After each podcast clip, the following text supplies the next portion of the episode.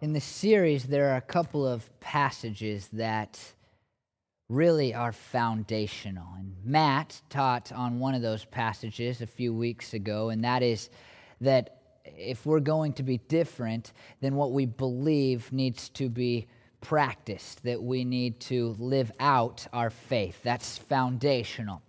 And I think what I'm going to teach on today is is foundational. I think it's paradigm shifting. It's one of those passages that, that as I was studying it and I was looking over it, it just it, it, seemed so big that, that it's one of those deals where I'm thinking like just try not to mess this one up too much because it, it is a, a topic, it is a passage, it is a theme that I don't think many of you have ever considered before. And, and, and I know that because I've been in church a really long time, and I've been a big part of a church for a really long time. And it's not something that I think I've ever really grappled with in my own personal life. Uh, it's not something that I've really thought much about. And, and it's this question of wisdom. And it's not the question, what is wisdom? Because I think what James is going to say to us is that there are different types of wisdom. I think what James is going to say to us is that wisdom is really driven, what true wisdom is, is driven by the outcome that you are trying to produce. Wisdom is proved right in what it leads to. Wisdom is proved good in what it, leads to. And here's kind of what I see, and as I process this, just what kind of struck me. And that is that almost every Christian I know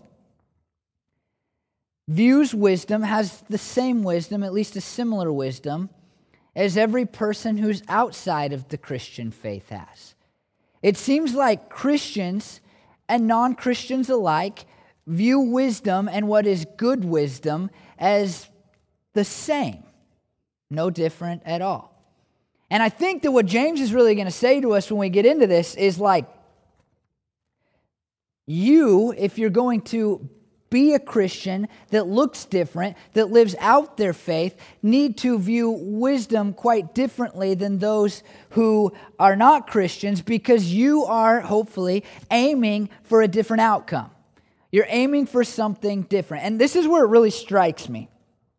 It really, really strikes me.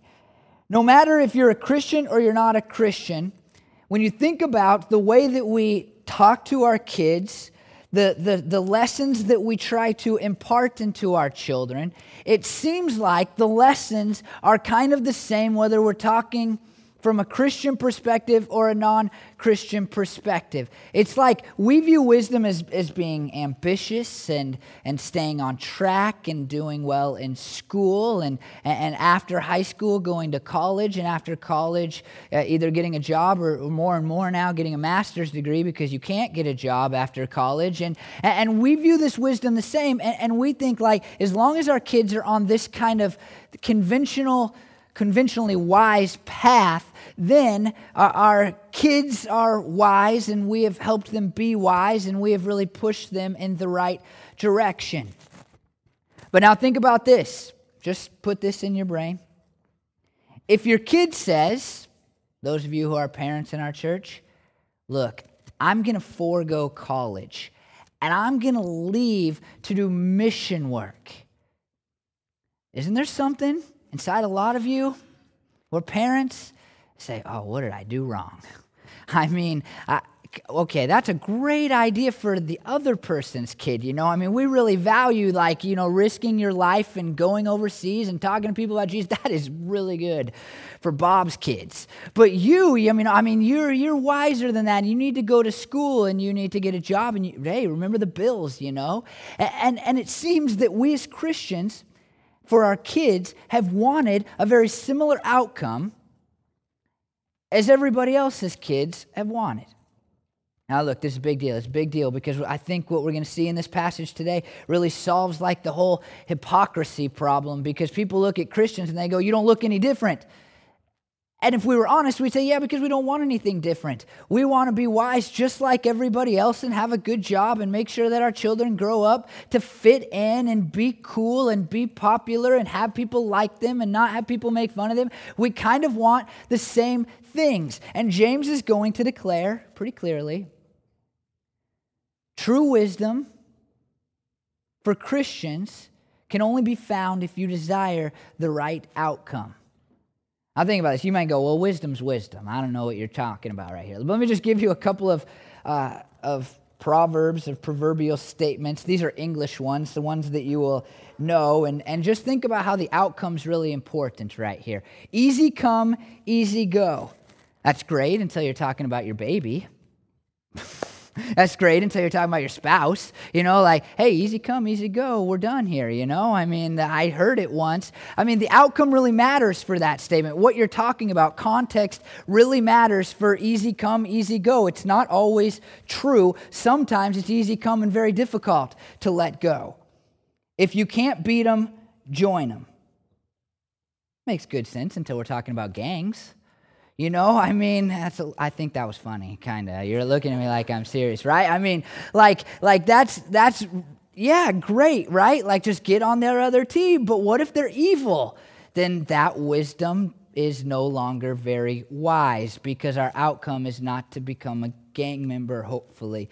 Uh, how about this one? Familiarity breeds contempt. I tell Bryn this every night, you know? I mean, like, hey, you know, maybe we should just sleep in different rooms because familiarity breeds. No, like, that would be bad for my marriage. That would not be good. This statement is not applicable. It, it doesn't work in my marriage because my marriage, the, the goal is to have a good marriage. If my goal was something else, I don't really know when this applies, but I've never actually found a good application of this one. But, but if my goal was something that applies, then sure, it's wise. But if it's to have a strong marriage, this is not good advice. How about this one?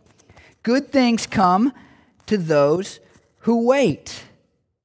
Unless you're talking about getting a job, because nobody's ever got a job by sitting in their bed thinking, well, good things come to those who wait. So I'll just be here watching Netflix until it says, Are you sure you want to continue watching over and over again? And, I'll just sit here, and I mean, I'm going to get the best job in the world. That's not wise if we're talking about getting a job. If you want something done right, you have to do it yourself. Just ask anybody that's ever seen me try to do anything handy for our church. Then they know that this is not good wisdom at all. We have a, a, an amp back here, and I installed the drawer, and I was super proud of it until we got it to church and somebody opened it, and it tipped like this because I forgot to nail in or see nail, screw in the back or put a bracket on it or whatever you smart constructiony people do with yourselves. You know, it's bad wisdom. nobody ever has said, like, Chad, you should really apply this wisdom. If you want something done right, do it yourself. When it comes to putting something together in my marriage, the wisdom is clearly if you want something done right, then have Bryn do it. Like, uh, that's the reality of it. Like, if you want this vacuum put together correctly, then have Bryn do it. And that's what I learned at a very, very quickly in my marriage because I don't like doing things anyway. So, I, well, Bryn will do it right. Just have her do everything. Uh, and and this is this is key. I just these kind of obscure, stupid examples because the question becomes when you're seeking wisdom, when you're trying to figure out the wise decision, it's not like what's wise in one circumstance with one goal is always going to be wise in another circumstance with another goal because Wisdom is driven by what your desired outcome is. And James is going to get right to this and say, like, look, if your outcome is, your goal for an outcome is the same as everybody else's, then Christian wisdom, godly wisdom, wisdom that comes down from heaven is not really your wisdom. But if your goal is something greater, something more spiritual, something more godly, then you can find that wisdom from God above. And this is where he starts in James 3:13. Who is wise and understanding among you? Talking to a group of Christians. Let them show it by their good life, by deeds done in humility that comes from wisdom. Now, James sets you up here because I don't know. Most people think they're wise. So he says, Who's wise among you? And I just, I think most of you, if I ask the question, probably put your hand up tentatively, like, yeah, you know, I don't think most people go, I'm just making bad decisions all day, every day. You know, I mean, usually we make ba- bad decisions accidentally. We kind of fall into bad decisions. Most people aren't like, I'm really terrible. I should just have somebody else decide everything for me. You know, I'll call somebody in the morning when I get dressed. Nobody thinks, I, most people, most, not everybody, uh, think I'm pretty wise. I mean, I I know what I'm talking about. Think about it this way Have you ever told your problems to somebody that you know isn't wise? You just look at them and you just, you know, you need to share, but you're not sharing because you want any help from this person because obviously they're an idiot, you know? And, uh, and, and then they start giving you advice. They're like, well, let me tell you. You're like, wait a minute. Like, you've messed up everything in your life, but yet you think you're wise enough to give me advice shows how I think I'm wise that I'm so arrogantly talking about the idiot. But you know what I'm like? This is everybody thinks they're wise. And James sets everybody up and says, Who thinks they're wise? And then he says, This is the key to like being wise in a Christian sense. He says, Let them show it by their good life, by deeds done in humility that come from wisdom. Now, this word wisdom in the Greek word is translated. Um, from a word that means clever, skilled, skillful, especially one who has natural abilities. And that's how we think of wisdom, right? I mean, that's, that's kind of how we think of it. Somebody that is especially knowledgeable in a certain area, whether that area is raising kids or, or a certain type of job or relationships, somebody that's especially skilled in those that we want their advice. But James is using this word wisdom in a much more Hebrew type sense. He is using it not as the Greek thinkers, he's using it like the Jewish thinkers. And we, here's the problem with this passage, is we think like Greek people. We're Westerners and we think a lot like Greek people. But James is talking about something other than just being smart in a certain area, having a certain skill set that makes you, you know, better at something than other people. He is talking about it in a way that Jews would have understood uh, and connected to Proverbs 9:10 that says the fear of the Lord is the beginning of wisdom and knowledge of the Holy One his understanding. In James 1 5, James has already used wisdom as really a reference to what God would have somebody do in a certain situation. And when you read about wisdom in the Bible, what wisdom really is talking about is not being really smart or really old or an owl or whatever it might be, but, but really having a knowledge and understanding of what God would have somebody do in a certain situation.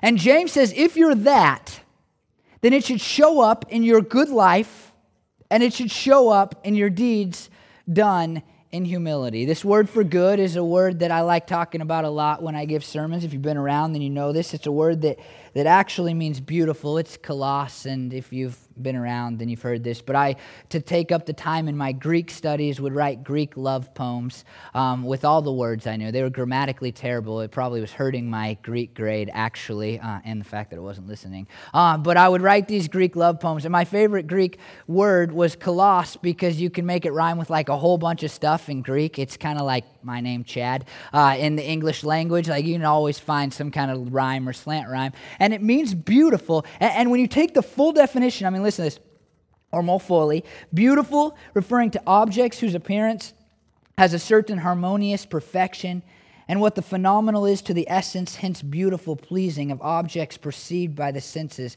acceptable, agreeable, well fitted, then of a perfect inward nature manifesting and demonstrating itself in an outward shape. That is to say, physically exquisite, genuine, perfect in form and nature, morally excellent, worthy of recognition, becoming well suited, beautiful, and in that sense, good.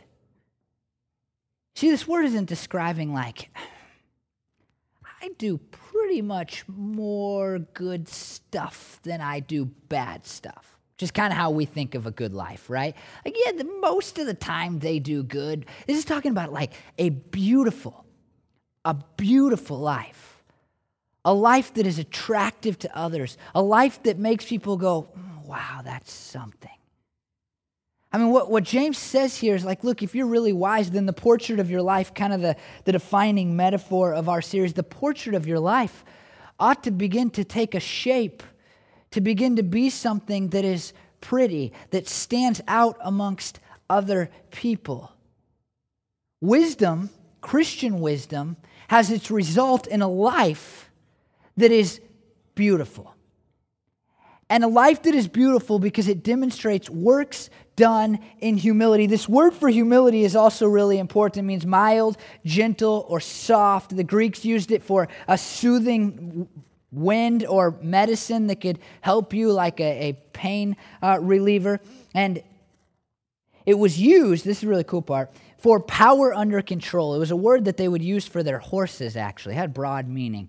But when you put it all together, it's the word that Jesus uses meek in the Sermon on the Mount, if you're familiar with that. When you put it all together, what you see is this kind of also beautiful word that really describes works that are done in a way that it takes your power Power that we all have. We talked about our words last week. Our words contain a great deal of power, but it's talking about our, our works being, being powerful, but powerful in a way that is under control.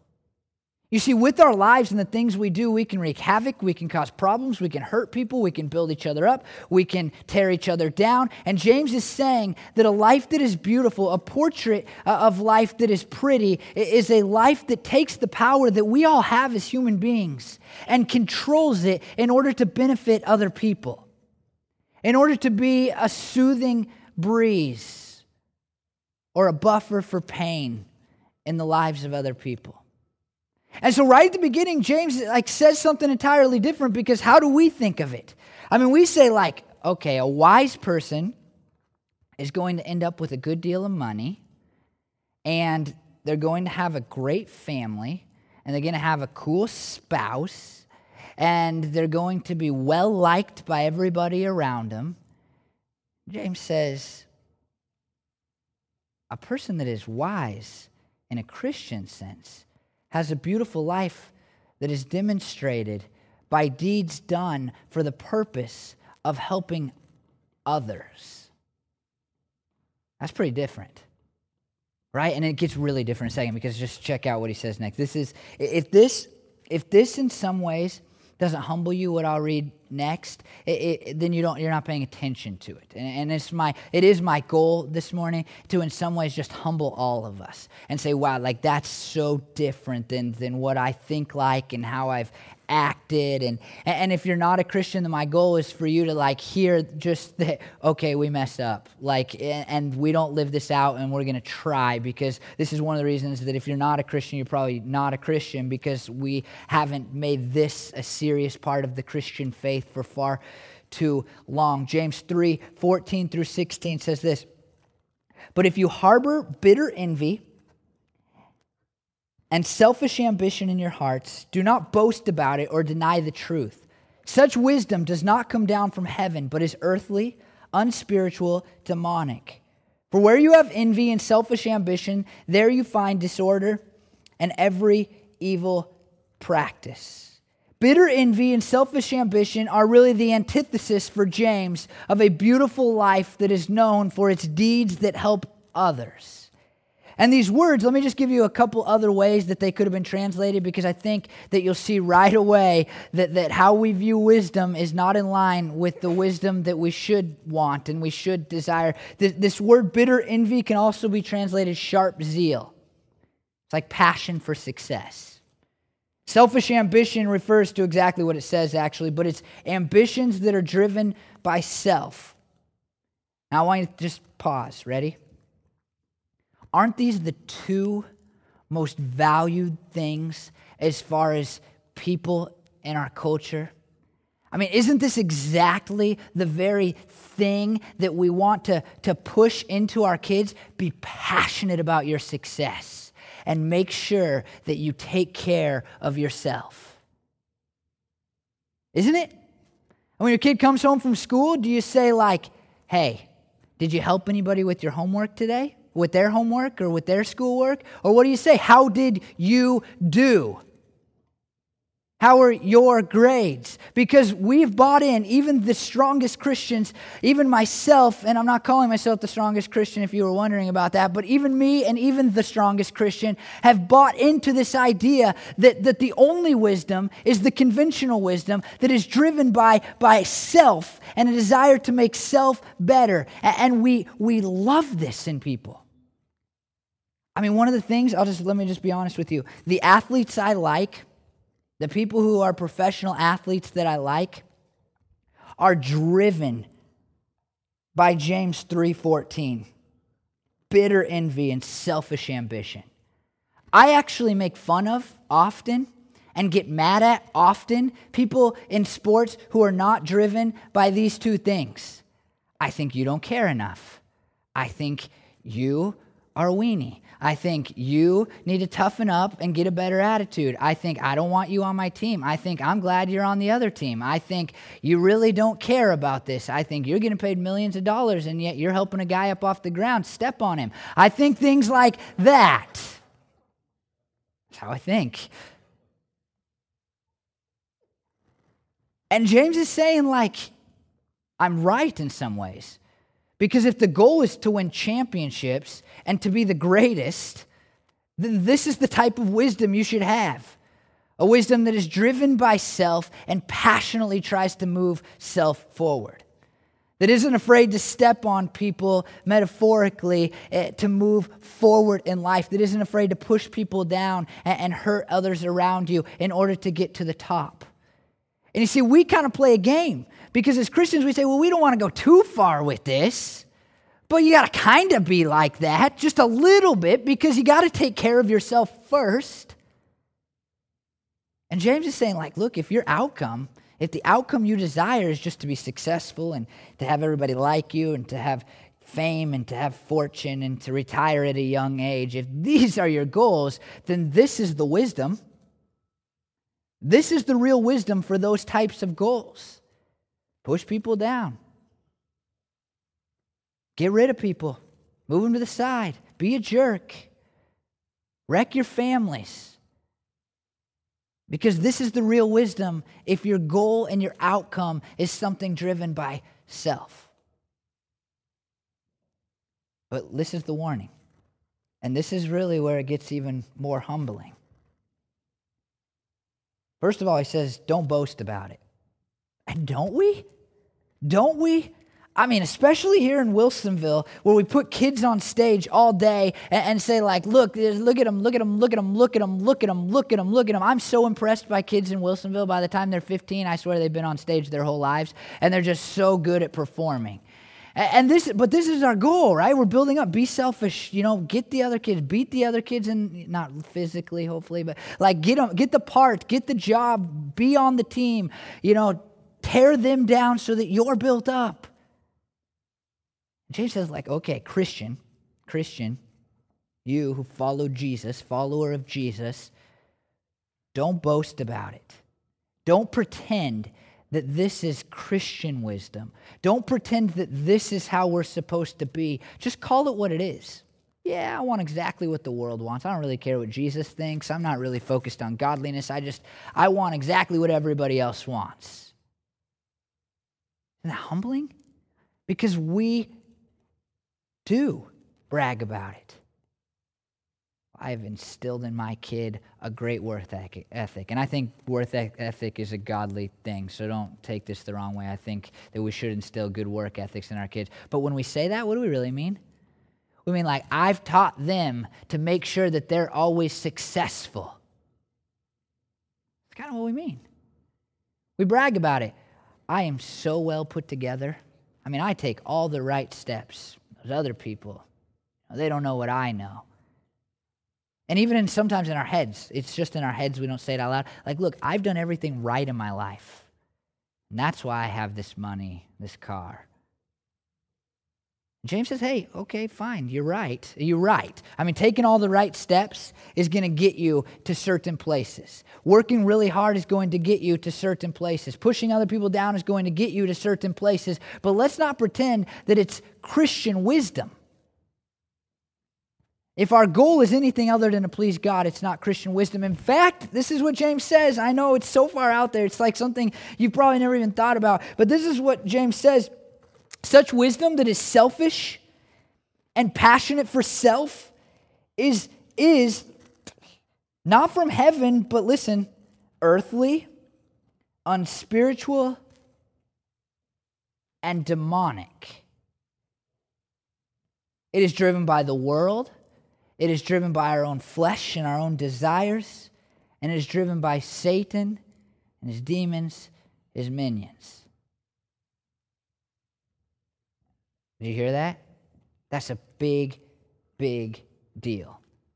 Because as I look around at the Christian culture in America, I think one of the great tricks of the world and one of the great tricks of our flesh and one of the great tricks of Satan is to say, hey, there's just one type of wisdom.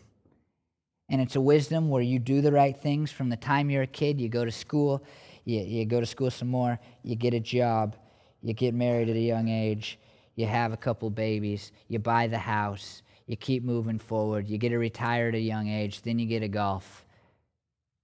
The world just makes us think. Our flesh makes us think. And I think Satan makes us think. This is the only type of wisdom. This is it. And so, whether you're a Christian or a non Christian, you fall right in line if you want to be successful. And then we got the rebels out there just doing their own thing. But if you want to be successful, this is the only way to be successful. That very specific term that we all search for. This is it. You just do this, and someday you will get there. But James is saying that's not from God.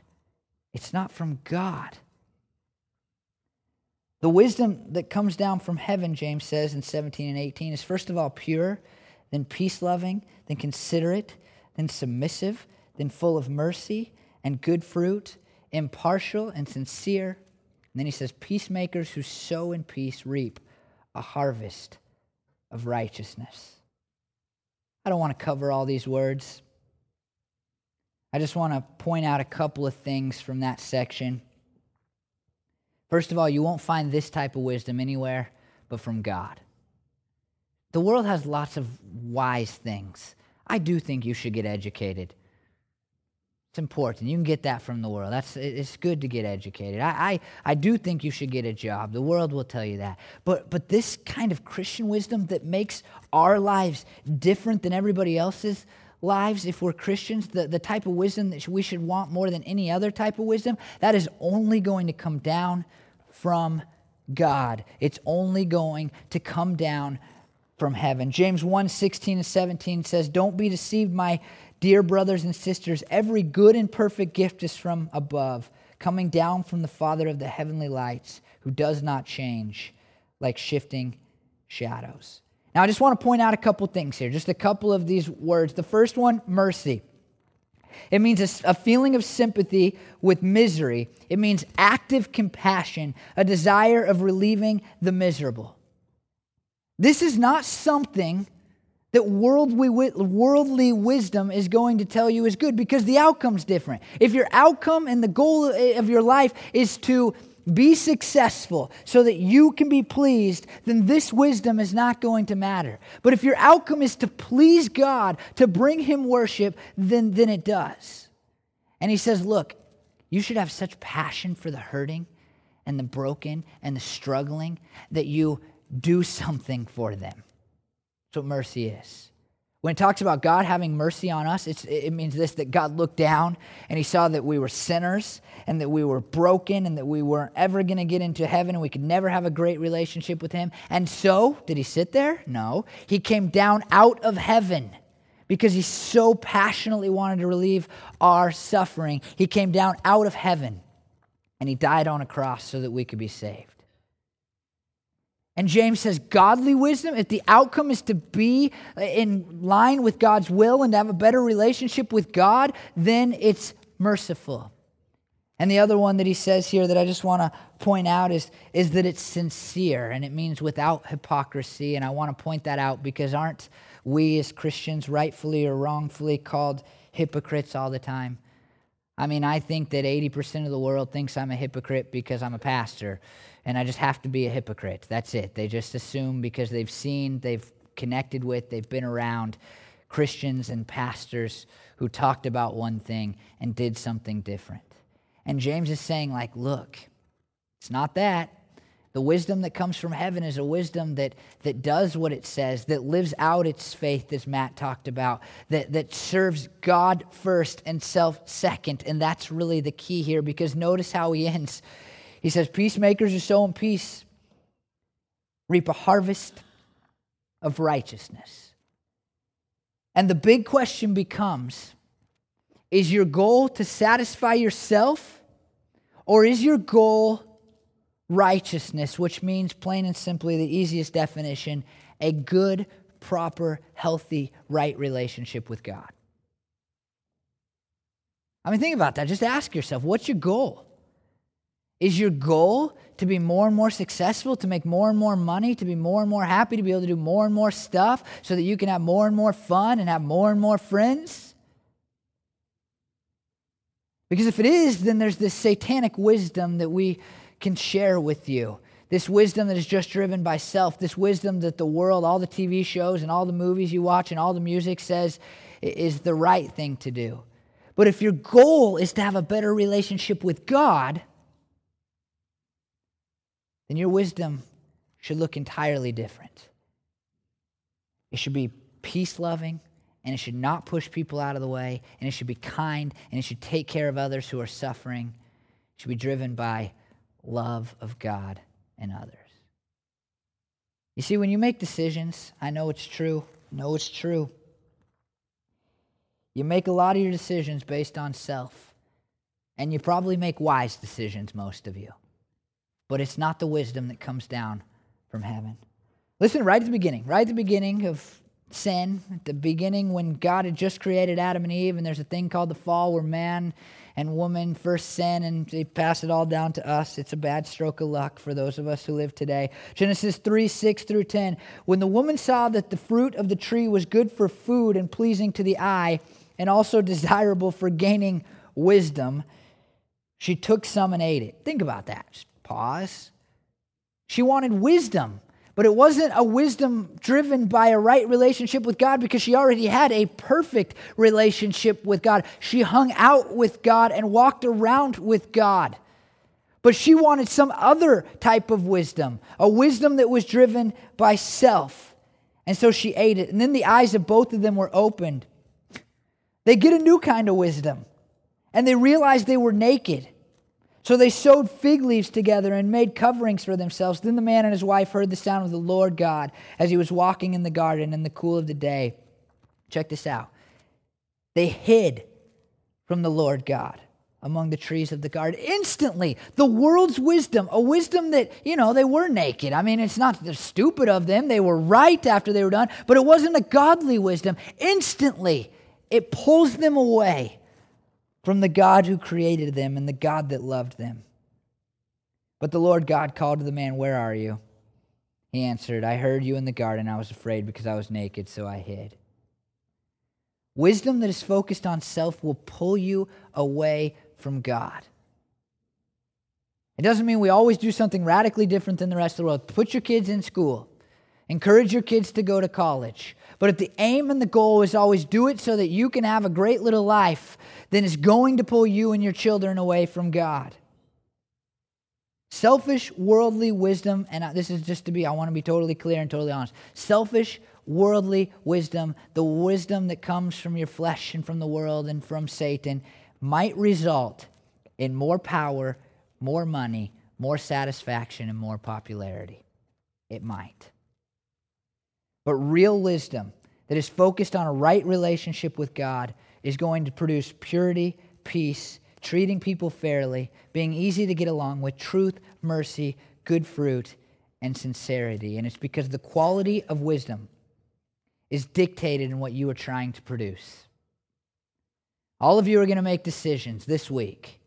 And I just want you to hear and to know quite clearly that the quality of your wisdom, the choices you make, are going to be dictated in what you are trying to produce. And you can either try to produce self fulfillment or you can try to produce a godly relationship, which I am here to tell you and I promise you will always lead to more self fulfillment than anything that seems self fulfilling in the short term. And so, what I want from you is to remember the worldly wisdom leads us away from God, and godly wisdom leads us to worship. But this is the question this is the million dollar question the million dollar two questions, which gives you $2 million, you need to ask these two things when you're trying to determine what is the wise thing to do. First of all, what is your purpose? And hopefully, if you say, well, my purpose is just to make a lot of money. If you're a Christian, you time out. Okay, let's fix that purpose. And let's remember that as a follower of Jesus, my goal is to be in a right relationship with God and to follow Jesus. And so fix that. That's the first question. The second question is what does God want? And I know it doesn't seem like the greatest wisdom, right? Because you think like I really don't want to raise my kid this way because that's no good. I mean, just uh, one last kid thing because I just see this so clearly in, in children and how we raise children. I mean, what if, what if your kid said like, I got a C on my paper? And you're like, well, you're a straight A student. Well, I got a C because I took time to help somebody else get an A. Would it bother you? Or would you be excited about it? And if it would bother you, then you need to ask these two questions to yourself and to your child raising What is your purpose? And what does God want? Will you pray with me? Lord, we've bought into this other type of wisdom that can be really wise, depending on what we're trying to accomplish, Lord.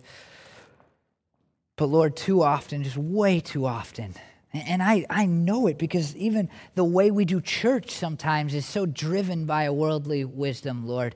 We're just driven by like self.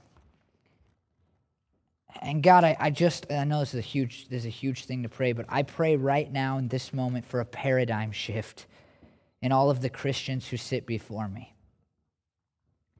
I pray that you would just shift their thinking and their idea of wisdom. I pray that you would shift their purpose. And Lord, it doesn't mean that they're all going to run out and quit their jobs and become missionaries tomorrow. It doesn't mean, God, that, that they're going to alter what they do every single evening of their lives. But I pray that you would completely and radically change the purpose of the decisions that they make. God, it's hard. I mean, it's hard for us to think like this because everything except for you is pulling us in a different direction. Our very fleshly nature pulls us in a different direction. Our world pulls us in a different direction. Everything we see and read and hear, God pulls us in a different direction. God, Satan is pulling us in a different direction. And so it's hard. And God, we come before you and we say it's really difficult for us to think like Christians. It's very difficult for us to think about what you want and not what is about good for us. But at the same time, I ask, and I hope these people ask right along with me, Lord, that you would make that change. You'd make that change because, Lord, you are a creator who deserves it. You are our, our sustainer, God, who even keeps us alive, who, who allows for us to make decisions. And you are our Savior, God, who died so that we might have new life. You deserve, you deserve all of us. So change, God, how we view wisdom and the type of wisdom that we desire. I ask these things in your name. Amen.